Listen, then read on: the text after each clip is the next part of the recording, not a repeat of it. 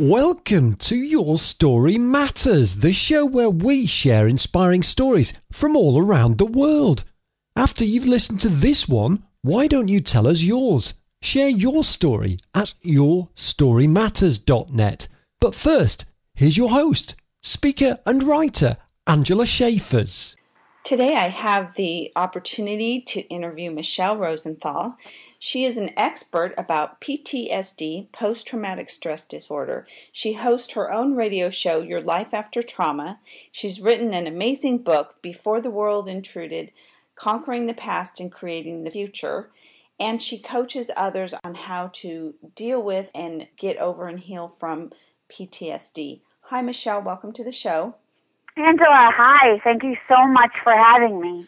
I'm excited to talk with you today and to have you share with our listeners some of your story and some of the things that you included in the book, and definitely some tips for those who are suffering from post traumatic stress disorder or who have family members or loved ones that have suffered through it or are suffering through it. And of course, that can be a whole topic on its own. But before we get there, let's talk about your story and what happened in your past that evolved into you discovering that you had post traumatic stress disorder and needing to heal from that? Well, the story begins, my story begins in 1981. I was 13 years old. I was having the most idyllic summer vacation. And you, everybody remembers what it's like to be out of school and you're just spending the summer with your friends and having a great time. And my family took a terrific trip that summer we went out west. I'm from New York, and my parents flew us out west, my brother and I, and we all piled into a Winnebago and we drove all over the west, going to Grand Canyon and the Painted Desert, and having such a a lovely vacation experience. And when I got home, my whole world just fell apart. I ended up having a simple infection for which they gave me a very simple antibiotic. And because of an undiscovered allergy that I had to the medication, I had anything but a simple reaction. I had a very complex, life threatening illness that resulted from this antibiotic mm. that turned me essentially into a third degree burn patient. Oh my. And yeah, and it's the illness itself is so rare, none of my New York City doctors had ever seen it. So it took them a week to diagnose me. And then everyone just stood around and said, well, we just don't know what to do about this. So over the course of the time that I was in the hospital, I lost 100% of my epidermis. And by the time I came out of the hospital, I'm sure, Angela, you remember what you were like as a 13 year old girl. I had no coping mechanisms right. to deal with that kind of tragedy and horrific pain. Mm-hmm. So when I came out of the hospital, it just, I didn't know what to do with myself. I felt so altered and mm-hmm. so changed by what I had lived through. And what I decided was, okay, I'm just going to pretend this never happened and mm-hmm. I'm going to run as fast as I can forward and you know we're adults now so I, I can i know now that that's never an effective way to handle something. Right. but at the age of 13 it seemed like a very good plan. Mm-hmm, mm-hmm. well and that's the thing. When you're that age you're not equipped to deal with such things or to have those types of feelings forced upon you and then know what do you do with that? Where do you go from here? How do you unravel that? So that is a great deal of many people's issues as far as having post traumatic stress disorder. It shows up later on in life because something in their childhood was so traumatic and they never even recognized or accepted all that happened in that.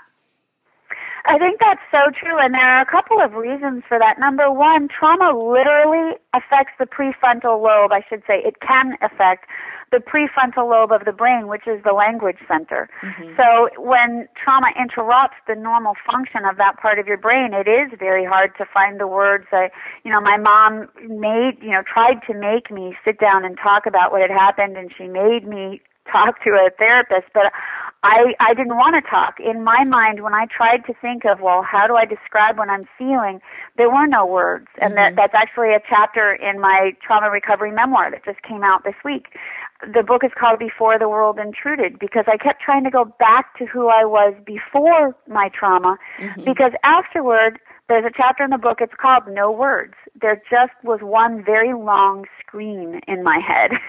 mm. And and I think that happens to a lot of us because we, we do feel altered and changed and it's hard to figure out how do I describe this to somebody else. And there's also such an intensity of emotion that you feel paralyzed and terrified.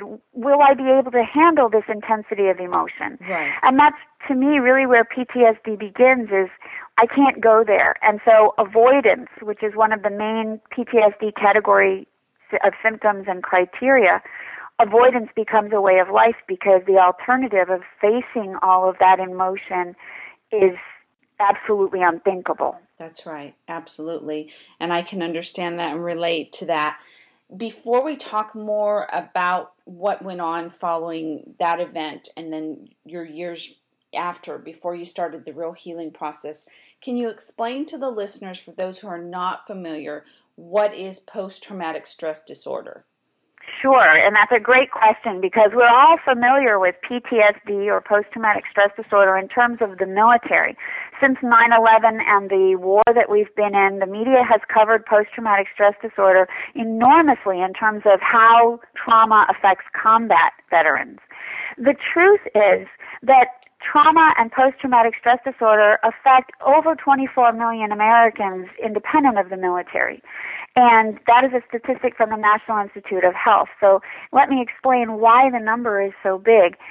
Post traumatic stress disorder literally comes from a trauma that occurs in which a person feels helpless and their very life is threatened. Mm-hmm. And that was the original hardcore PTSD definition. Now they're expanding the definition to include if you experience watching someone else have their life threatened or a traumatic experience in which you feel helpless and powerless. Mm-hmm. And that happens to all of us from, you know, medical illness like mine, car accidents, natural disasters, domestic violence, sexual assault, child abuse. I mean, anything can cause PTSD. Mm-hmm. So it's an important issue to address, and thank you for bringing it up because I've heard so many people say to me, "Well, I didn't think I could have PTSD because I wasn't in the military." Right. And and and the fact is, you can. Mm-hmm. Absolutely. And I think one thing to clarify also is that really everything affects everyone differently. Nobody's the same. Yeah. And that's one thing that's critical for people to remember, especially relating to mental health issues, is that something can affect me way more traumatically than you or the next person. And so, again, we don't want to put it into a box and let people think that if they experience something or witness something, it's not bad enough, or if they did and it was really, really bad, that they should feel, you know, there's no hope for them. They have this disorder. So there's a lot of discussion going on, which is nice and which I'm glad to have you here today because these things need to be talked about. We need to be more open about it. We need to understand that it affects everyone differently, that it happens regularly and often, and that there, there are different stages, if you will, of PTSD and different levels. Definitely, absolutely. That's very true. And a great example of that is I have a friend who was in a car wreck last year, uh, flipped over several times on the highway, and I mean, her dog flew out the window. He was okay, thankfully. And she came out of there next day, bought a new car, got right back on the highway. She was fine. Mm-hmm. But I work as a post trauma coach, and I have a client who has had a similar experience dealing still with the traumatic effects of it. So you're right. so right two of us can go through the same thing and come out with a totally different perspective and that often has to do with the way you learn to deal with stress when you were young and what traumatic events already have occurred in your life at the time that mm-hmm. the new trauma happened. Mm-hmm. Absolutely. Good point. Good point. So, where was it along the way? You were only 13 that you began to feel like there's something here that I need to deal with. I've talked with other guests on the show, and I know from my own experience, we often have this nagging feeling that something's not right. Was it something like that for you that made you investigate what was going on, or was there some specific event that triggered the PTSD for you? Um, that's a good question, and here's how it happened to me. I absolutely agree with you and your other guests. I knew all along there was something not right with me. Mm-hmm. And what was confusing to everybody, not just me, I think, is because at first I was just a moody and difficult teenager. Mm-hmm. You know, so it was easy to say, well, you, you know, and my mom, if she was sitting here, would say, I knew it was connected to your trauma. I always knew. Right. But whenever she tried to bring it up to me, I would fly into a rage. I was so deep into avoidance that if you even suggested that we discuss what was bothering me, I would go, I would cut you off, fillet you and then just leave you leave you bleeding mm-hmm. because it so threatened me for 4 years after my trauma I would I would not even utter the words mm-hmm. and I told everyone in my family do not speak about this mm-hmm. and I silenced everyone through this enormous anger but you're right inside I knew something's really not right here Mm-hmm. but I was trying so hard as the title of my book expresses, to get back to who I was before the world intruded. And so I was trying very hard to behave like I used to. And mm-hmm. so I hid everything and tried to carry on. And when I moved into my 20s, then I moved out of being a, a moody teenager and into I'm a writer, so I was a temperamental artist. and even then, I knew something was wrong, but I didn't want to admit it. And here's the sad thing. I think we really have to get to a day where we are ready to admit that something is very wrong and I'm ready to do something about it. Mm-hmm. For me, it took me 20 years and, and a serious health problem before I would admit something was wrong. Up until then, I just said, well, look, I'm a writer, I'm temperamental, I'm moody, that's where my art comes from. I had a thousand excuses. Right. And I just accepted that I was crazy. And I thought, well, some people are crazy, and I'm one of them. Mm-hmm. And and I think that's the sad part of what takes us, or what can take us so long to heal, is that you know after trauma we can have very distorted thought processes, and if we don't let anyone in to help us clarify the thought processes, we can really take ourselves down a very a very unhappy and unhealthy path. That's right, absolutely. And, and that's something important for everyone to remember. And the beauty in it all, and another exciting thing to have you here today to share, is that at any time we can stop that downward spiral and do something differently. I think you're so right. We have the choice. It's, you know, Viktor Frankl wrote that whole book, Man's Search for Meaning, all about the idea of you, you have freedom in, in your mind, and mm. no one can take that away from you. Absolutely. And, and that's the beauty of it. And yet at the same time, we can feel filled with such despair that we relinquish our power entirely. And we sink into that powerless feeling until we decide, it's time to shift to being powerful and I'm going to start making choices and taking actions that allow me to do that.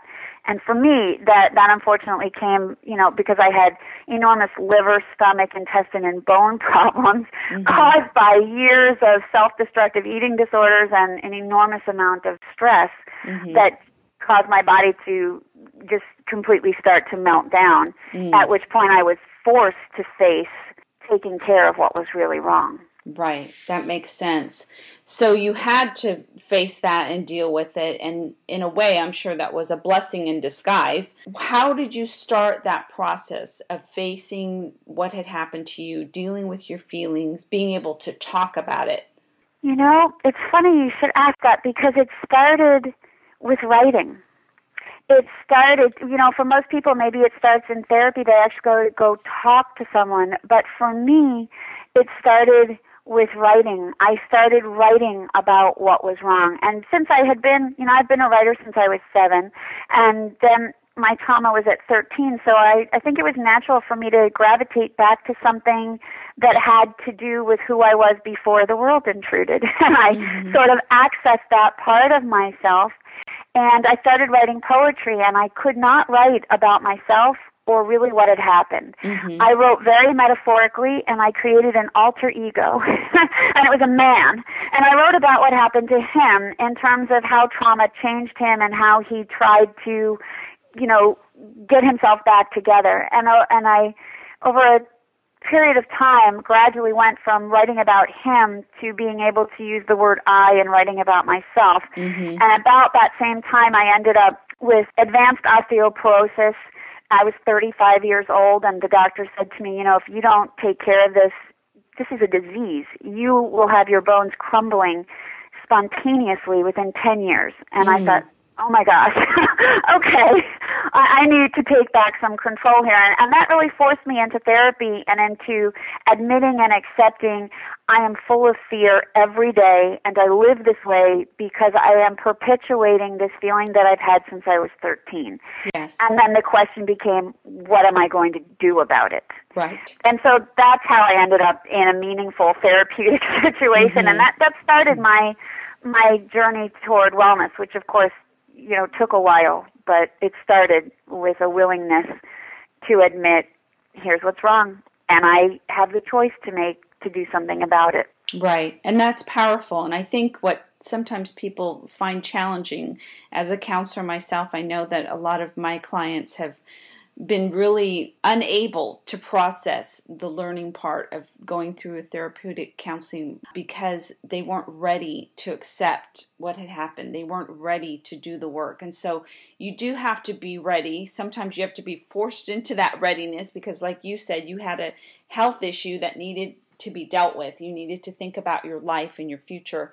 But it's so important, as you said, that you needed to realize that you had a choice to do something differently. And that's really what a lot of PTSD is about is whatever happened in that moment, you didn't have a choice. And so your control is at ground zero. And you need to find a way to get that control back over the things that you really and truly can control and have some sort of sense of I can be responsible and own this part of me or the situation. That's so true, and especially because the the I, there are so many ironies in living with and recovering from PTSD, and one of them is that you come out of a trauma and you put in place coping mechanisms meant to maintain your safety and control. Right. And then it's those very mechanisms that become dangerous while you are using them to create safety. Mm-hmm you know, so for example, for myself, an eating disorder is always about control. And for me, it was about controlling my body because I was always terrified, you know, what will happen again and will mm-hmm. I survive the next time? And so I'm going to control everything I can about this body. Right. And and yet it's that very control that landed me with advanced osteoporosis, you know, mm-hmm. because when you when you don't give your body the nutrients and when you live in enormous stress, high levels of cortisol actually deplete bone minerals and lead to osteoporosis. So you can sort of see how the mind body connection works together. Right. And and then that's that I see that so often as a post trauma coach. I work with so many survivors. Their bodies are responding to what they're doing in their mind, and their mind always thinks that they're doing the right thing to gather that safety and control. And what you're bringing up is that safety and control really sometimes comes from giving up what feels like safety control and choosing to get it another way. Absolutely. Very key, very key. And that's a great share for some of our guests, I'm sure, who are listening in and have gone through something traumatic or have realized or know now that they have post traumatic stress disorder. Can you share with the listeners some of the key signs of post traumatic stress disorder? Absolutely. You know, I came out of my PTSD recovery. I am 100% PTSD free. It took me 24 years to be diagnosed and another couple to get my healing act in order and done. And when I came out of there, my everything I was thinking about was I don't want anyone else to lose as much time as I did. If mm-hmm. someone had educated me, if someone had noticed the signs, I, I could have healed two decades ago. Right. And so it, be, so it became important to me to give back and to help others not suffer the way I did. And so I founded healmyptsd.com, which is an enormous website of PTSD information and support and education. And on there, there's a PTSD self-test under the education tab. So if you're listening and you think that the symptoms I'm about to describe apply to you, you can hop onto the Heal My PTSD website and really start to discover whether or not this is your issue because PTSD is categorized in three different types of symptoms and they and it's diagnosed when those symptoms persist for more than a month and render a person socially, personally, professionally dysfunctional. So There are three categories of symptoms re experiencing, avoidance, and arousal. So re-experiencing is the kind of thing I just can't stop thinking about it. No matter what I do, I cannot stop thinking about what happened to me. Mm-hmm. Also, nightmares, flashbacks, that kind of thing. So that's re-experiencing. Avoidance, I can't go anywhere near any of that. Whether it's emotionally, intellectually, physically, I can't be around anything that looks, sounds like, feels like, smells like, tastes like anything that has to do with my trauma. Mm-hmm. So a deep, deep avoidance and a lot of emotional numbing that comes with that. And then arousal, living in a state of high anxiety. We call it hypervigilance and hyperarousal, an exaggerated startle response, so that you are really literally always on edge, waiting for the next thing. And so from those three categories, and you made a comment earlier, there are varying degrees of PTSD, and that's so true because some people have flashbacks all the time, others don't. And so we all have a different concoction mm-hmm. of PTSD symptoms, and depending on the severity of the trauma and the length of time that it went on and the way in which it was done, you know, there's regular PTSD, which comes from a, a, sort of a single incident that happened once over a brief period of time. Everything else that goes on for extended periods becomes complex, can become complex PTSD, and that usually has an interpersonal element to it where, for a good example, is child abuse, several years at the hands of an abuser. And, and then there's also rape related PTSD and postpartum PTSD. So you can start to get a sense of how many variations there are right. while we're all under the same umbrella. Mm-hmm, mm-hmm. That makes sense, and I'm glad you shared that because I want people to understand that, like many other things, we need to investigate what we're feeling, what we're going through, or if it's a loved one, and don't just let it lie. If you have that nagging feeling, whether it's your own sense of not feeling right about something or about someone you love or care for, investigate it, find some answers, look for some solutions and some other people to help support you and help you through this. And of course, you can contact someone like Michele and find out a lot more and pick up the book.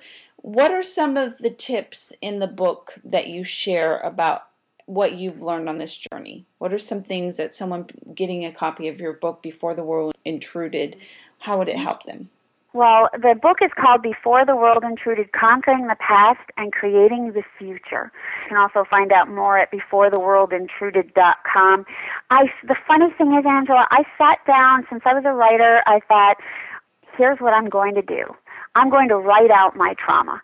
And I came to that decision because years of therapy, I didn't know, and this was in the 90s, I didn't know there was such a thing as a trauma trained therapist, mm-hmm. which I highly recommend if someone needs help to find someone who really understands trauma. I was just with a regular therapist, which had its benefits, but he really didn't know how to help me with what was really wrong with me. Mm-hmm. And so at a certain point, I, I was just getting worse and worse and worse in therapy. And I finally said, okay, I, I've got to get out of therapy because this isn't helping me. What am I going to do. And then I started researching, and education is so key, whether you have PTSD or not. Knowledge is the key to recovery. I am convinced that the more we understand ourselves, so that's self knowledge, and the more we understand whatever clinical issue we're dealing with, the more we can partner with the right support people. Yes. To strategically design a recovery process. Mm-hmm not that any recovery goes the way you think it's going to go. because, That's true. You know, Good point. But it, it is critical, like you said, though, to get help, to do the research, to find what works for you. Because again, we're all individuals, and no one experience or even your emotions are the exact same to someone else. That's that's right, and that is so true. And it's it's important to realize and hold on to that because then when you're looking at someone else and saying, "Well, they did it, why couldn't I do it that way?" You know, I, for example, and this is one of the things in Before the World Intruded, someone will read literally my whole PTSD recovery. So the book opens with my trauma so you can understand where I was coming from and then it charts the path of my PTSD experience from, you know, the the perspective of the the brain fog and the issues that I dealt with and the symptoms and how they presented and how they impacted my life. And then the book is really the focus of the book is all about redemption and resilience and recovery. Mm. And my recovery it took me Angela 10 modalities to get to where I am today, which is, you know, 100% PTSD free. And that speaks to the point you just made because for example, I used energy processing in my recovery and that's you know, some people like tapping, emotional freedom technique. Some people like EMDR. And I write in the book about my experiences with these things. And they definitely allowed me to become more functional, but I wasn't free. I was still enormously depressed mm-hmm. and enormously anxious. And so I kept, you know, banging against a wall until I broke through it with hypnosis and neurolinguistic programming. And the thing that I think is interesting about recovery is I think even in our moments of failure, we're learning things and we are making deposits in our recovery bank. Mm. So even if we think, gosh, well, that didn't work, what a waste, I think it does work on some level. It lets us have tried something. You never know what thought's going to come from that. And you never know what's going on subconsciously that over the weeks and months since you had the quote unquote failed experience, something starts to click in your mind that you didn't expect. Right. So I think everything is worthwhile. And in the book, I talk about PTSD and PTSD symptoms, how to cope, how to heal, and I chart these different things that I tried. I also talk about how to overcome pain and suffering through the pursuit of joy. Because, and this was, you know, this is where my recovery really took off and became so fun.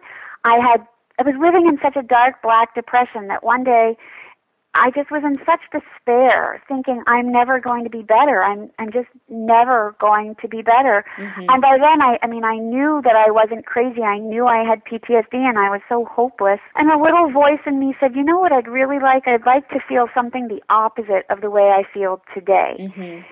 And I knew that when I dance you know, I, I'm used to freestyle dancing. I'm from New York City, so a club kid sort of girl. And I knew when I dance, I just sort of get out of my head. Mm-hmm. And so now I live in a small beach town. You can't go clubbing. So I thought, I'm going to sign up for dance classes at a local dance studio. Mm-hmm. And, and here's the thing, Angela, I have never ever ballroom danced before. So I had no idea what I was doing and I, I but I thought if I can just dance and connect to that part of myself that feels joy for 1 hour a day, I don't know what it will do, but I think it's important to be able to connect to this life affirming part of me. Right. And so that's what I did. And I danced every single day, no matter how depressed I was, no matter how little I had slept, no matter that I felt like I would bite someone if they came near me. Mm-hmm. I committed, and an amazing thing happened because when we access joy, it is so life affirming that it brings up, you know, it changes your body chemistry. A mm-hmm. thought produces a physical reaction. That's right. And part of, yeah, and you know that, and part of that physical reaction is a chemical change. Mm-hmm. And when you change the chemicals of your body, you can literally in an hour go from complete depression to absolute, uh, you know, ecstasy. And that shift was important for me to learn how to do mm-hmm. and to learn even more that it was possible. Right. And so I I chart my whole course of this discovery, which actually also had a huge reconnection of my mind body connection, which is important because as trauma survivors we get so disconnected and often so dissociated. Mm-hmm. So I write about all of this in the book, how how I did this and how we can access courage in any moment mm-hmm. and how to build a post trauma identity, which I think is so imperatively important during the recovery process. Mm-hmm. I love that. That lots of great information and I'm sure there's tons of good things in the book too. I definitely want to go back a little bit to what you said and, and that's critical. If there was a physical trauma, then there's dealing with that physical self and emotional self. If it was just emotional, there's dealing with the emotional and the mental part of how you think and where your anxiety is coming from. So again, it can be so varied as far as how you're dealing with your own post traumatic stress disorder, how it's manifesting itself, and how you heal. And I'm really happy to see that there's someone out there who's allowing people to understand that there's not just one way, one symptom one fix, one anything. There's all these different ways to look at PTSD and to handle it.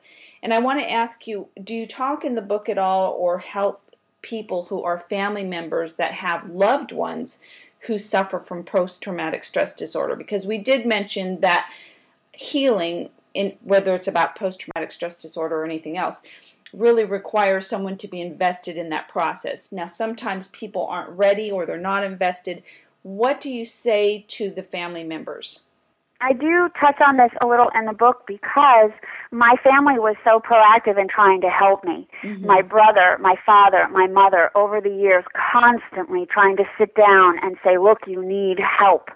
And I, you know, over the years resisted and resisted. And, and what I learned in, in my journey, and, and I, I think really applies to all the survivors that I work with in my own post trauma practice, that you can't help somebody who doesn't want to be helped. Mm-hmm. It's very, very difficult. And so, uh, despite my family's best efforts, I was not willing. And right. so, their best efforts and all that energy and love and and desire that they had to see me feel better it really went wasted because I wasn't ready. Mm-hmm. And I think the caregiver position is very difficult. We actually have a whole section on the Heal My PTSD website just for caregivers. It's under the education tab and it is just to help them do two things. One, really understand PTSD better mm-hmm. and two, learn how to take care of themselves while they're taking care of someone with PTSD, mm. which I think is really, really important. Yes, absolutely. And and that's a great way to put it that people might not be ready, they might not be able to face certain things, and that's okay. But I do think that although it didn't change anything for you at the time, it must have showed you that you were loved and cared for. And that sometimes is critical when dealing with PTSD is to remember that you're not alone.